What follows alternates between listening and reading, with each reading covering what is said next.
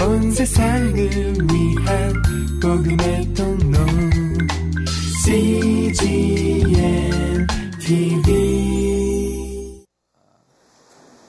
사도 바울의 그 영적 체험을 분석해 보면 한 세 가지로 말할 수가 있습니다. 사도 바울은 자기 자신을 가리켜 나는 예수 그리스도의 종이라는 그런 단어를 많이 썼습니다. 그래서 서신서를 쓸 때마다 그가 편지 쓸 때마다 빠지지 않고 했던 말은 나 예수 그리스도의 종 바울은 이렇게 자기 자신의 정체성을 분명하게 말을 합니다. 나는 예수 그리스도의 종이다. 아마 바울이 담에석에서 예수님을 만나고 난 이후에 그 가슴 속에 내가 예수 그리스도의 종이 됐다라는 생각이 가슴 깊이 경험된 것 같습니다. 두 번째 그 바울의 영적 체험을 또 어, 찾아보면 바울이 자주 쓴 말 중에 하나가 예수 그리스도 안 in Christ 라는 단어를 엄청나게 많이 썼어요. 어, 그는 말끝마다 편지마다 예수 그리스도 안에 있는 성도들에게 예수 그리스도 안에 있는 라는 단어를 썼습니다. 예수 그리스도 안에 있다는 말은 무슨 말일까요? 그리스도와 연합됐다라는 뜻입니다. 하나 되었다. 바울은 마음속에 늘 예수님과 내가 하나다, 연합됐다라는 어, 그런 영적 체험을 어, 깊이 경험한 것 같습니다. 따라서 바울의 영적 체험을 세 번째 단어를 선택해 보라고 한다면 살든지 죽든지 그는 바울의 인생을 한마디로 정리하면 살든지 죽든지 그리스도가 내게 종기케 되기를 원한다. 살아도 예수 그리스도요. 죽는 것도 유익하다. 바울은 언제나 이런 말을 합니다. 저는 이 말을 하는 바울을 보면 참 이렇게 영적으로 부러워요. 아, 이분은 온전히 예수님으로 물에 예수님이라는 분한테 완전히 빠졌구나. 아, 나도 그렇게 되기를 원합니다. 사도 바울이 이러한 신앙적 고백은 어디서부터 나왔을까? 에, 가만한 생각을 해보니까 바로 구약 이사야서에서 나타난 이사야의 그 메시아의 종, 여호와의 종이라는 이 생각에서부터 사도 바울의 이 그리스도의 종이라는 생각이 연결점을 찾을 수가 있습니다. 이사야서는 크게 세 가지 주제를 한 네 가지 주제를 이야기합니다. 첫째는 이스라엘이 하나님 앞에 범죄를 했을 때 책망을 하고 징계를 하고 심판을 합니다. 이스라엘을 징계하고 책망하는 방법이 열, 이방인을 사용해서 이스라엘을 책망합니다. 그래서 하나님이 열방도 또 징계하시는 이 얘기가 전반부에 나옵니다. 그것으로 끝났냐? 심판과 징계가 끝인가? 아니에요. 하나님의 끝은 언제나 구원과 회복입니다. 때리시고, 하나님은요, 병 주고 약 주고 그러세요. 때리시고 치유하시고, 심판하시고 구원하세요. 하나님의 결론은 회복입니다. 하나님의 결론은 구원입니다. 여러분 안심하십시오. 하나님 앞에 가면 얻어맞아도 결론은 구원입니다. 지금은 얻어맞고 어, 하나님 앞에 야단을 맞아도 그 야단 맞는 것 자체가 축복이에요. 얻어맞아도 하나님께 맞으십시오. 그러면 안심합니다. 왜냐하면 하나님의 결론은 항상 구원이기 때문에 이 하나님의 구원과 회복을 이야기하고 나서 하나님이 어, 이사야를 보면 독특한 생각 하나가 툭 튀어나옵니다. 49장에서부터 어, 그것이 어, 여호와의 종이라는 아주 독특한 개념입니다. 이사야에 나타난 그 개념인데 이 여호와의 종이라는 게 왜 이렇게 중요하냐? 하나님이 여호와의 종을 이 세상에 보냈다는 거예요.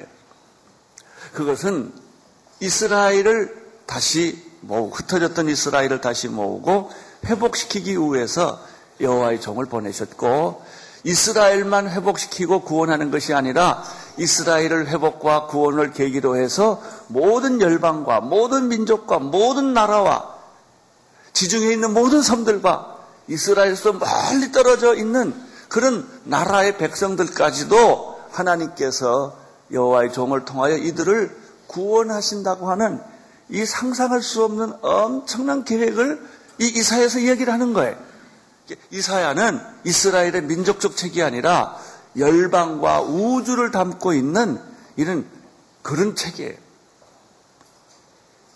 우리가 그 예수님을 만날 때 굉장히 놀란 게 뭐냐면 예수님은 이스라엘을 구원하실 뿐만 아니라 아니 오히려 예수님은 이스라엘을 뛰어넘어서 땅 끝까지 모든 민족에게 모든 열방에게 예수님의 그 구원이 선포된다는 사실 앞에 우리가 충격을 받는 거예요. 이방인을 품고 있는 어, 교회, 이방인을 땅 끝까지 전하는 교회, 이게 사도행전입니다. 그러면 이사야가 말하는 여호와의 종은 어떤 존재인가, 누군가? 이제 한 아홉 장에 걸쳐서 쭉 이사야 종에 대한 얘기가 나오는데 어, 한꺼번에 얘기를 하지 않고 그 모든 장에서 여호와의 종에 대한 얘기를 그림자가 벗겨지듯이 하나씩 하나씩 그 개념을 이제 설명합니다. 마지막에 끝장에 가면은 아주 그 메시아라는 여호와의 종이라는 그 개념이 점점 점점 마치 이거 사진을 찍으면 렌즈가 희미하다가 이렇게 잘 맞추면 명확하게 초점이 맞히듯이 이제 그 초점이 점점 점점 맞춰지는 것이죠. 그리고 그 초점은 예수 그리스도에게서 완성이 됩니다. 아, 하나님의 종, 여호와의 종의 크라이막스는 바로 메시아이신 예수 그리스도에게로 초점이 모아지는구나 라고 하는 사실을 우리는 알게 되고 하나님을 믿는 자, 하나님을 따르는 자, 하나님을 섬기는 모든 민족에게는 바로 메시아, 이 아, 여호와의 종이라는 생각이 예, 스며드는 것입니다. 바울에게 이것이 굉장히 깊이 숨어 어, 들었는데 성령 받은 사람들은 모두가 다 아, 나는 하나님의 종이다. 여호와의 종이다. 나는 하나님을 위해 존재한다. 살든지 죽든지 나는 그리스도만을 존귀케 하는 내 삶이다라는 그런 생각이 내 가슴 깊이 파고 들어오게 되는 것입니다. 나는 오늘 여러분에게도 이런 생각이 깊이 여러분의 영혼에 파고들기를 축원합니다. 우리는 예수 그리스도의 종이다. 우리는 그리스도 안에 있는 사람들이다. 우리는 살든지 죽든지 온전히 예수 그리스도만을 존귀케 하기 위해서 존재하는 사람들이다. 이런 이사야의 예언이 오늘 여러분들에게도 동일하게 임하기를 바랍니다. 그렇다면 지난주에 설교한 내용이 뭐냐면 그렇다면 여호와의 종 아, 메시아는 어떤 존재인가? 1장부터 아, 7장까지 49장 1절부터 10장까지 7가지 정도 아, 메시아에 대한 설명이 있었습니다. 첫째는 그는 메시아는 하나님으로부터 부름받은 존재다. 메시아는 내가 메시아 되고 싶어서 되는 게 아니에요. 내 의지로 되는 게 아니에요. 하나님의 선택과 하나님의 부름으로 모태에서부터 부름받은 존재가 메시아다. 여호와의 종이다. 두 번째, 따라서 여호와의 종은 하나님으로부터 어, 말씀의 권능과 능력을 초자연적인 능력을 부여받은 존재다. 세 번째, 메시아는 여호와의 종은 이스라엘의 하나님께 영광을 올리는 존재다. 네 번째, 그는 수고하고 고생을 하고 사람들한테 손가락질을 받지만 그러나 그분이야말로 흠모할 것이 없지만 그분이야말로 가장 존귀한 영광스러운 분이시다. 이분이 메시아예요. 그래서 메시아는요, 처음부터 환영 못 받아요. 그래서 처음부터 환영 못 받으면 나도 메시아 비슷한 성격이 있나 보다 이렇게 생각을 하십시오. 그 야단 맞고 공격하고 비난받고 이게 다 메시아의 속성 중에 하나입니다. 어, 여섯 번째 예, 메시아가 가는 곳마다 죽었던 야곱이 살아나고 흩어졌던 이스라엘이 모아지는 역사가 있다. 그래요. 마귀의 역사는 분열이에요. 가는 데마다 분열하고 가는 데마다 패싸움 시키고 가는 데마다 이렇게 어, 마음을 상하게 하지만 하나님의 특징은 성령님의 특징은 흩어졌던 걸 모으게 하고 어, 싸우던 것을 화해시키는 역할이 바로 하나님의 역할이에요. 여호와의 종의 역할이에요. 나는 여러분들이 회사에 있거나 여러분들이 가정에 있거나 여러분들이 어느 조직에 있거나 언제나 화해자의 역할, 모으는 사람, 싸매는 사람, 회복시키는 그런 역할을 하기를 축원합니다. 여섯 번째는 이스라엘은 이스라엘뿐만 아니라 모든 열방에 빛이 되는 분이십니다. 저는 이거 이사야의 특징이라고 생각해요.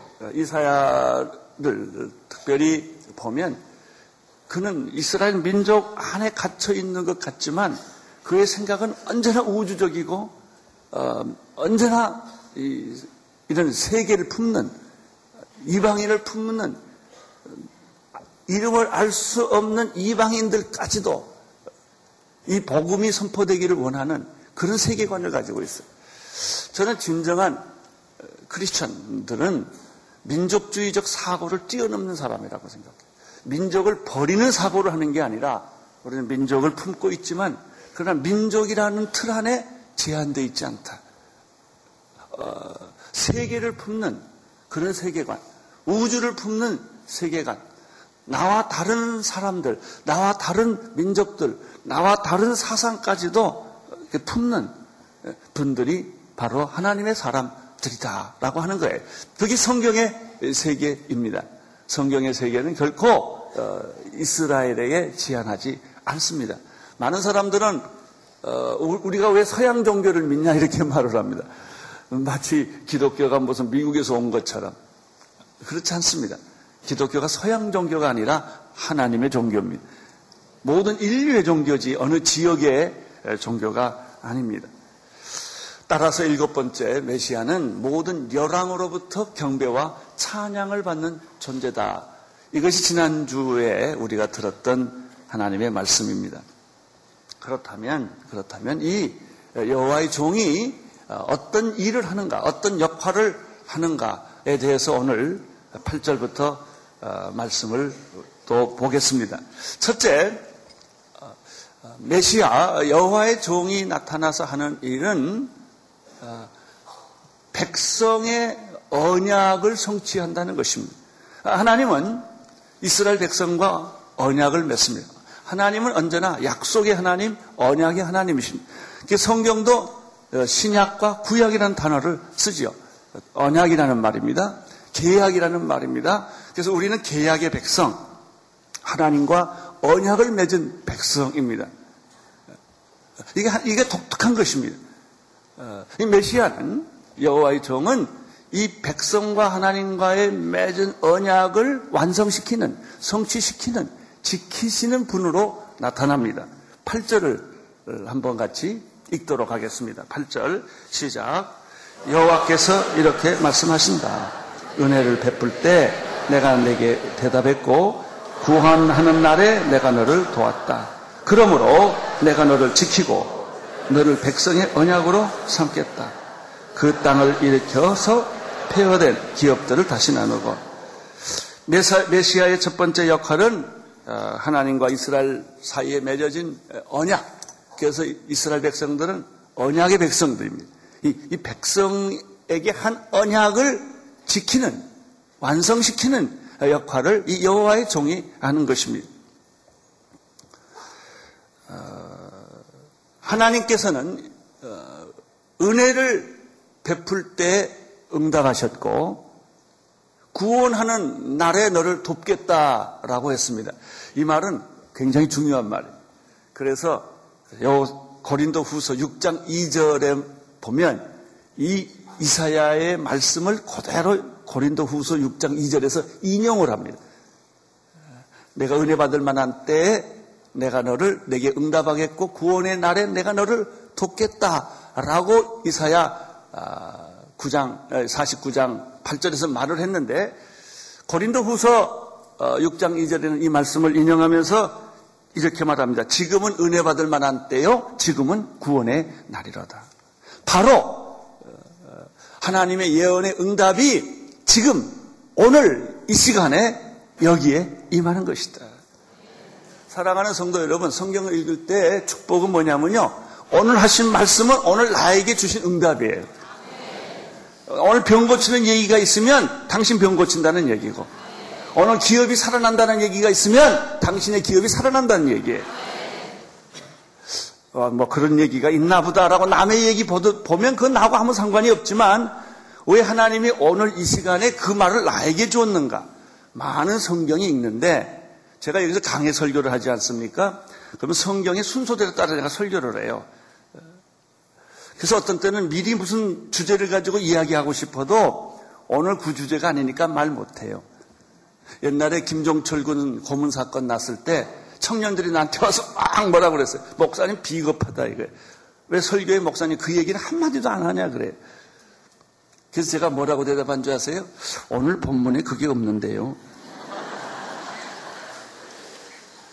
저는 성경 본문이 하는 말을 하거든요. 내가 하고 싶은 말을 하는 게 아니에요. 내가 급하다고 말하는 것도 아니고 내가 하기 싫다고 말하지 않는 것도 아니에요.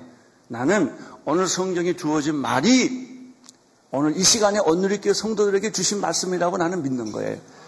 그래서 그 말씀을 나는 열심히 강의하고 그 말씀을 들을 때 성도들의 삶에 오늘 그런 일들이 일어나는 거예요. 자, 그러면 이 고린도 어, 후서 어, 저기 저 이사야 49장 오늘 8절에 어, 이런 말씀이 나왔는데 그 말씀을 가만 보니까 아주 중요한 단어가 또 네 가지가 동사가 나와요. 그걸 찝어보면 8절의 말씀이 그냥 드러나요, 이렇게. 첫째는 은혜를 베풀 때 내가 응답하겠다. 여기 응답하겠다. 할렐루야. 오늘은 응답받는 날입니다. 어, 내가 응답하겠다 그랬어요. 두 번째, 구원하는 날에 내가 너를 돕겠다 그랬어요. 할렐루야. 오늘 하나님이 여러분을 돕는 날이세요. 그러니까 오늘 잘 도움을 받으세요. 응답을 받으세요. 하나님이 오늘 여러분에게 오시는 날이에요. 세 번째, 내가 너를 지켜주겠다. 세 번째예요. 네 번째, 내가 백성의 언약을 삼겠다. 이 8절 안에 아주 중요한 단어 네 가지, 문장이 네 가지가 있어요. 첫째는 내가 응답하겠다. 내가 너를 도와주겠다. 내가 너를 지켜주겠다. 너를 언약의 약 백성의 언약을 삼겠다. 이렇게 됐어요. 여러분, 하나님의 말씀이 이렇게 나올 때마다 그걸 전부 아멘으로 받으세요. 내가 이사야서를 좋아하는 이유는요. 이런 메시지가 한 번 나오는 게 아니고 매주일 나와요. 그러니까 나는 매주일 이 설교 할 수밖에 없는 거예요. 이 축복의 설교를 매주일 하니까 듣는 성도들이 매주일 하나님의 말씀을 받는 거예요. 그리고 우리의 부정적인 생각이 긍정적이 되고 우리의 믿음 없던 마음에서 믿음이 생기고 비전이 없던 사람이 비전이 생기는 거예요. 왜냐하면 그 말을 계속 하니까 우리는 한 번 하면 다 잊어버려요. 내가 그 목회하면서 깨달은 건요. 교인들은 열번 얘기해야 알아들어요. 내가 알아들었을 거다라고 생각하면 큰 오산이에요. 안 몰라요. 여러 번 얘기해야 나중에 한 번 기억하더라고요. 그러니까 하나님의 말씀은 자 꾸 똑같은 얘기를 반복적으로 하는 거예요. 여러분 성경에요. 제일 많이 있는 말 중에 하나 놀라지 말라 두려워 말라 나는 내 하나님이라 너는 마음에 근심하지 말라 하나님을 믿으니 또 나를 믿으라 이 비슷한 말이 얼마나 많은 줄 아세요? 그래서 하나님이 왜 이렇게 기억력이 없으신가 왜 똑같은 말을 계속 하실까 생각해 보니까 하나님이 기억력이 없는 게 아니라 우리가 기억력이 없어요 자꾸 잊어버리고 불안해하고 초조해하고 의심하고 그러니까 하나님이 걱정하지 말라 두려워하지 말라 놀라지 말라 너 죽는 거 아니다. 이렇게 자꾸 하나님이 반복해서 우리에게 격려해 주시는 거예요. 그래요. 우리 하나님께서 우리에게 응답하실 줄로 믿습니다. 은혜 받을 만한 때에 내가 응답하겠다. 구원하는 날에 내가 너를 도와주겠다. 하나님이 내가 너를 지켜주고 약속을 꼭 지키겠다. 그러니까 이런 말씀 나오면은 빨리 아멘하고 받아들여서 내 거리 하나님 분명히 말씀하셨죠? 그 도장 딱 찍어야 돼요. 예.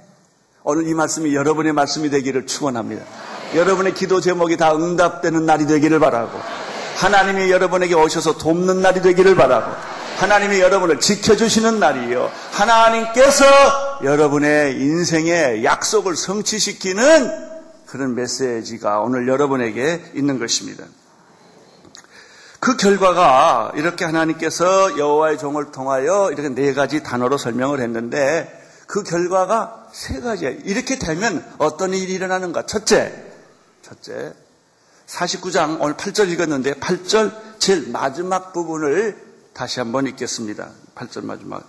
그 땅을 일으켜서 폐허된 기업들을 다시 나누고 여기 첫 번째 여호와의 종이 나타나서 아, 여호와께서 응답하시고 도와주시고 지켜주시고 약속을 확인시켜 주시면 첫째 일어나는 사건 폐허된 기업들이 다시 살아난다. 망한 기업이 다시 일어난다. 빼앗긴 회사가 돌아온다. 그런 얘기예요.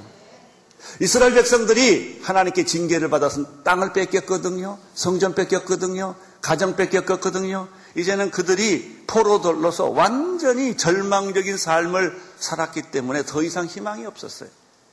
그런데 사람은 포기했을지라도 하나님은 포기하지 않으세요.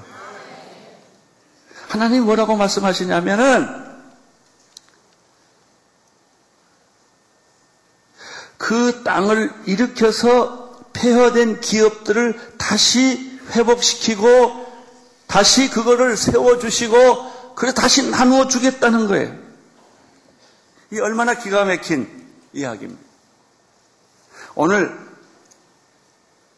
회사가 망한 회사들은 다시 일어나기를 축원합니다.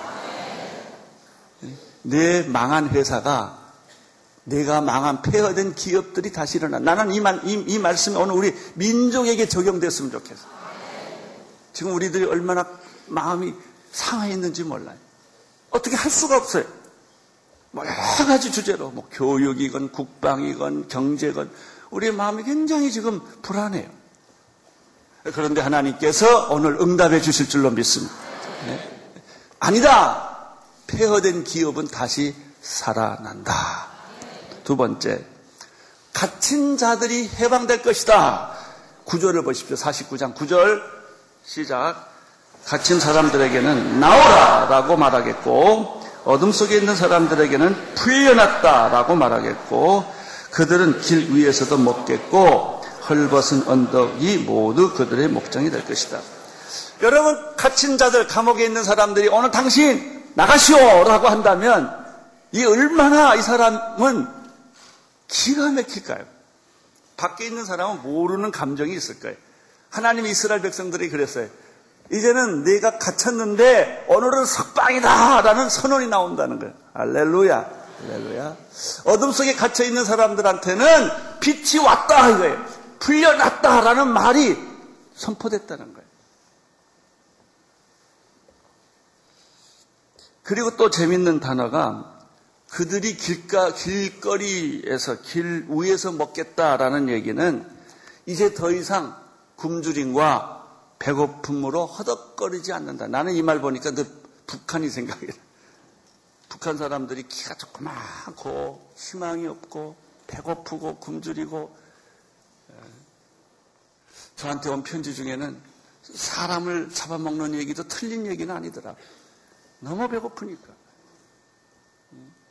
그런데 하나님 말합니다.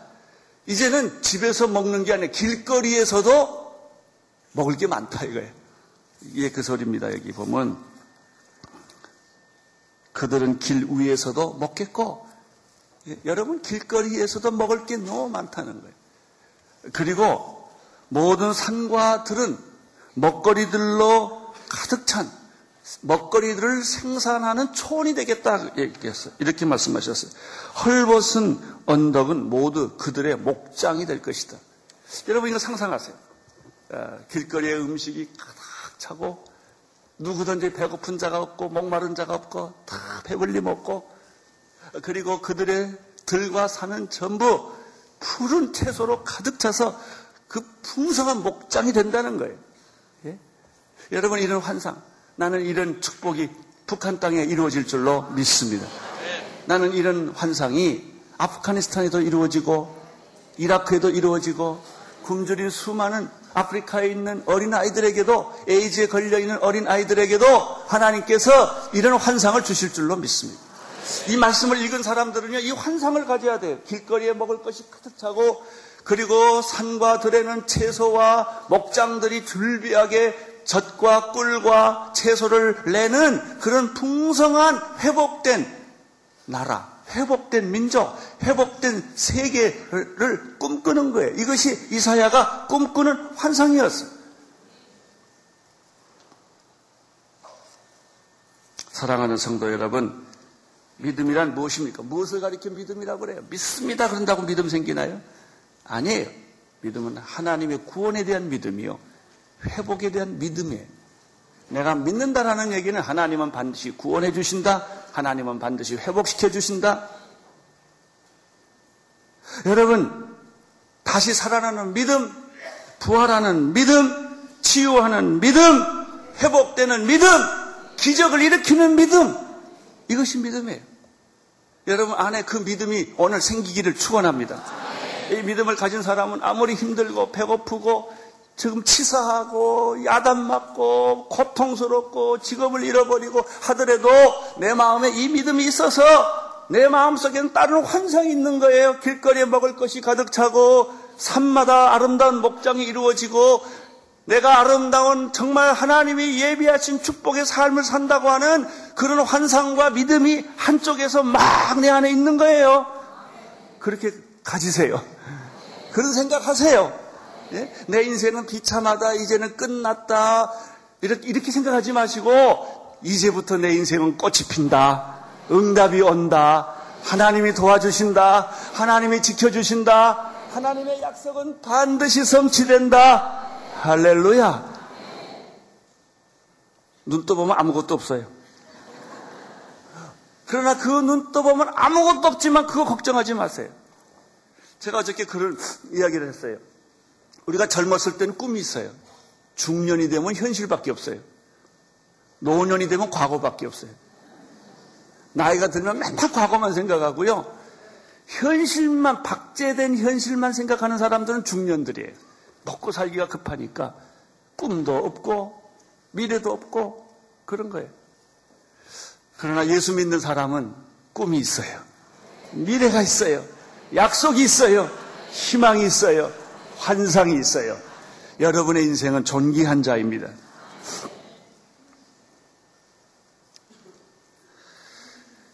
어, 이런 여호와의 종이 나타나면 첫째 하나님과의 백성과의 언약이 성취되고 두 번째는 모든 산에 길이 생기고 그 길은 사람이 다닐 수 있도록 잘 돋아 주셔서 요즘 말로 말하면 아스팔트를 만들겠다 그 말이에요. 그 얘기가 11절에 있습니다. 11절. 시작.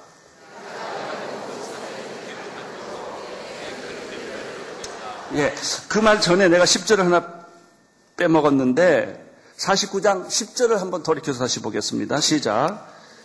그들은 배고프거나 목마르지 않으며 뜨거운 바람이나 햇볕도 그들을 차지하지 못할 것이다. 그들을 불쌍히 여기는 분이 그들을 이끌어 물가에서 쉬게 하시기 때문에. 아까 제가 그 여호와의 종이 나타나면 하는 그 일 중에 하나가 이스라엘 기업이 회복이 되고 갇힌 자가 어, 다시 자유케 되는 얘기를 했는데 한 가지가 더 있어요. 세 번째가 뭐냐면 이스라엘 백성들을 샘이 흐르는 어, 물가로 인도해서 쉬게 해주겠다. 10편 23편 같아요. 이것도 또 상상하세요. 이것도 꿈을 꾸세요. 예? 그들은 배고프거나 목마르지 않을 것이고 뜨거운 바람이나 햇볕에 상처받지 않을 것이고 그들은 불쌍히 여기는 분에 의해서 잔잔한 시냇가로 인도돼서 쉴 것이다. 이 말 읽기만 해도 은혜가 돼요. 예? 그러니까 이 말씀을 여러분 마음에 담으세요. 하나님은 나를 그렇게 해주시고 이스라엘 백성을 그렇게 해주신다는 거예요. 놀라운 일이에요.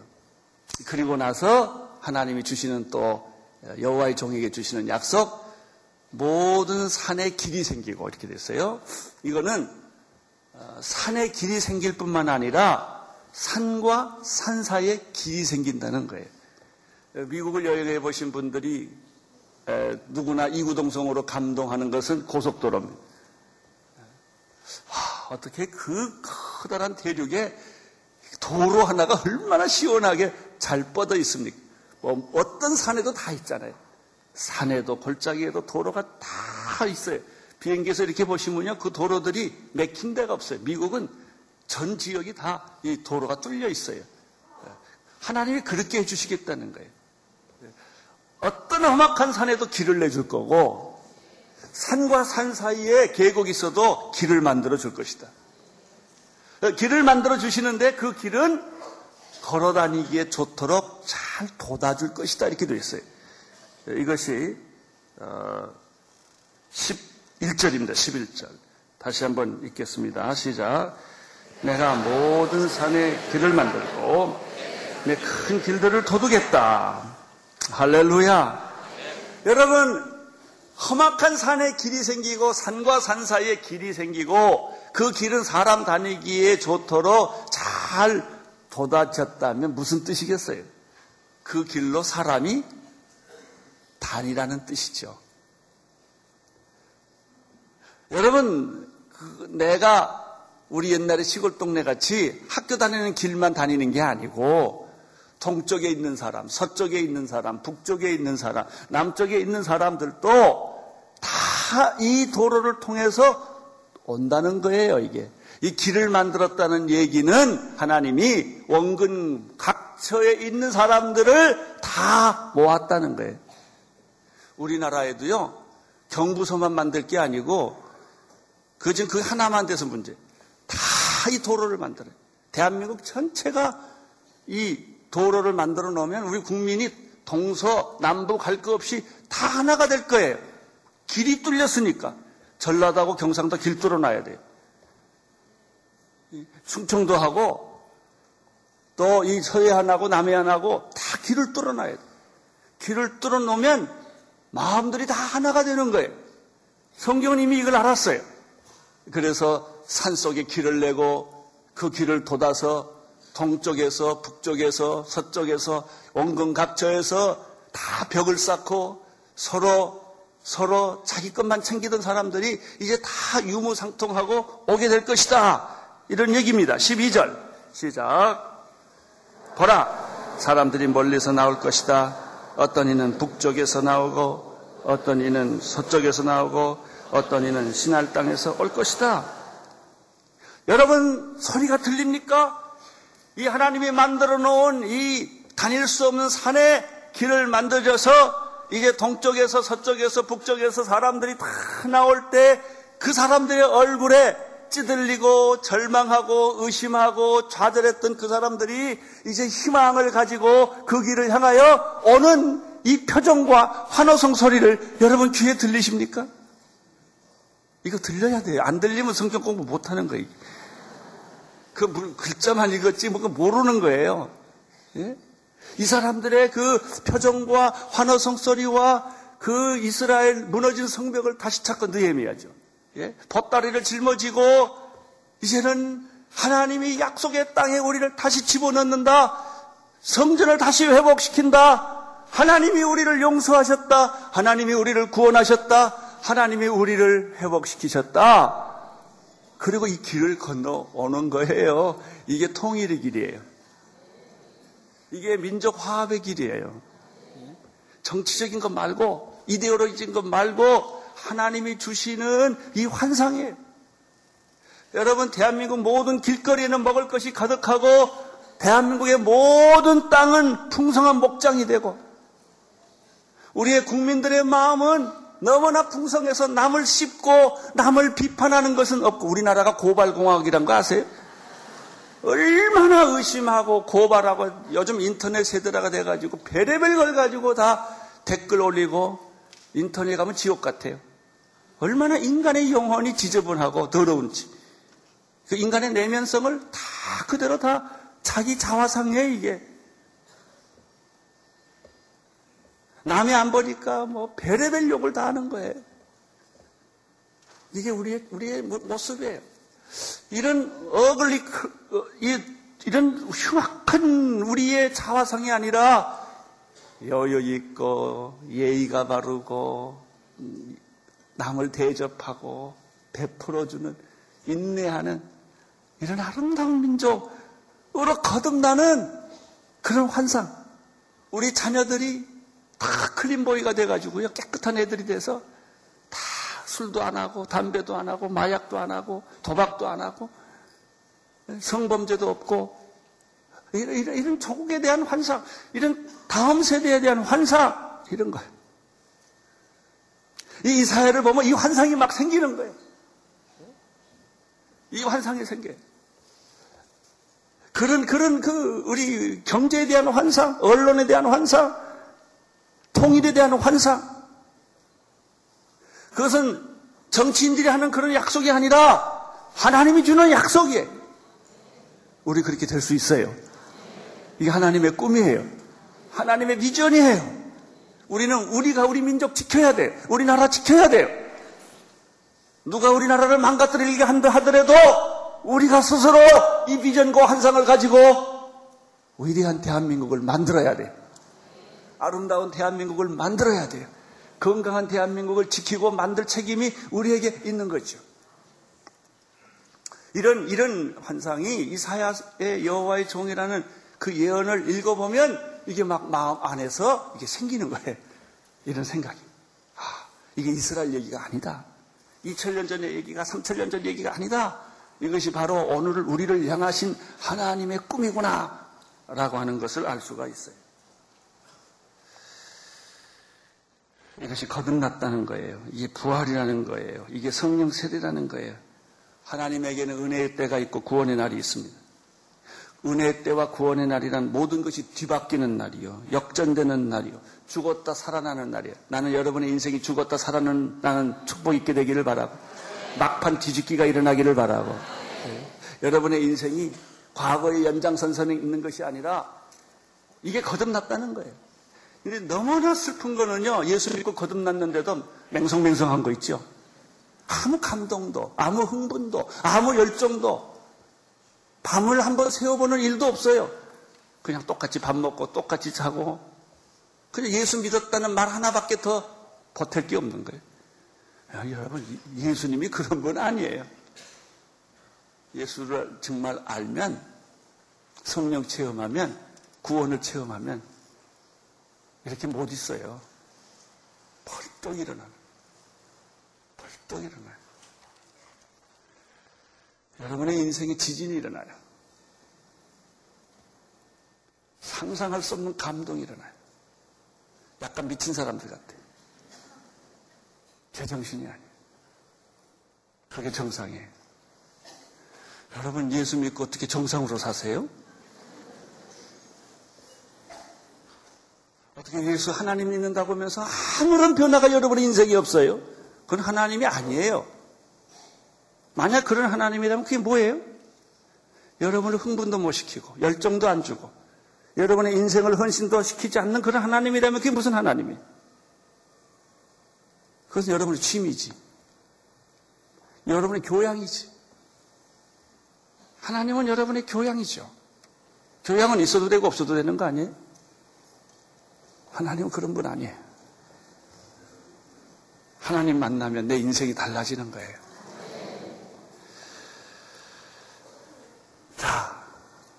이제 마지막 13절을 읽겠습니다. 13절. 시작. 하늘아 기뻐 땅아 즐거워 산들아 노래를 여호와께서 그분의 백성들을 위로하시고 하늘아 하늘아 기뻐하라 땅들아 즐거워하라 산들아 노래하라 아 이 정도 되면요. 예배 그만두고 나가서 뛰쳐나가야 돼요. 예. 여러분, 우리에게 슬픈 건 열정을 잃어버린 거예요. 우리는 너무 늙었어. 너무 늙었어. 늙으면요, 열정이 없어요. 행동력도 없어요. 그래서 다 그런 거야. 다 젊었을 때 해보는 거야. 이렇게 말. 안 해. 늙은이들이 꿈을 꿀 것이며, 젊은이들이 환상을 볼 것이며, 성령이 임하면 그런 일이 일어나요. 뒤집어지는 거예요. 할렐루야. 춤을 추는 거예요. 노래를 부르는 거예요. 하늘과 땅은 우주의 범위를 말해요. 사는 지구의 범위를 말해요. 나는 여러분의 인생이 지금까지 살아왔던 것의 연속이 아니라 새로운 인생이 시작되기를 축원합니다. 흥분과 감동과 비전과 꿈이 여러분의 인생을 사로잡으십시오. 잡게 하십시오. 그래서 정말 하나님의 영광스러운 삶이 여러분에게 있게 되기를 축원합니다. 온 세상을 위한 복음의 통 로 CGM TV